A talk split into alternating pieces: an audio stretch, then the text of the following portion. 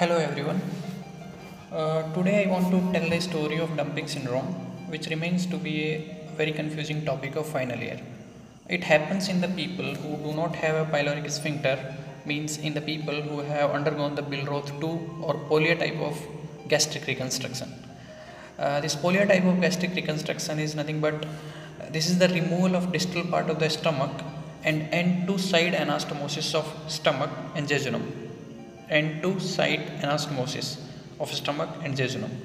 So, in a person who has undergone this, uh, when he consumes, he or she consumes more amount of sugar, it goes into the stomach to jejunum rapidly and it draws more fluids from the intestinal wall. So, it makes hyperosmolar state, causing more fluid in the intestine.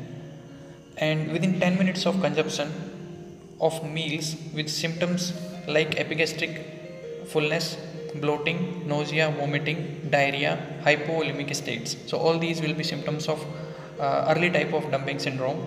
Uh, diarrhea-like feeling will be there. Uh, it worsens with consumption of more food and it increases osmolarity with increase in osmolarity in the intestine.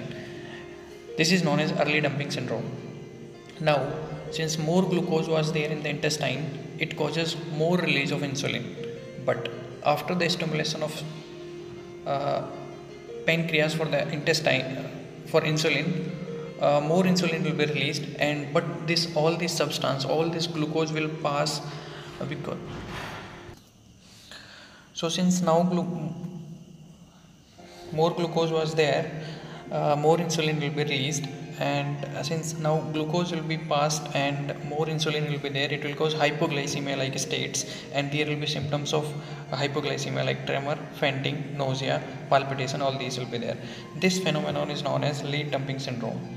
Uh, this late dumping syndrome gets relieved by glucose and gets aggravated by exercise.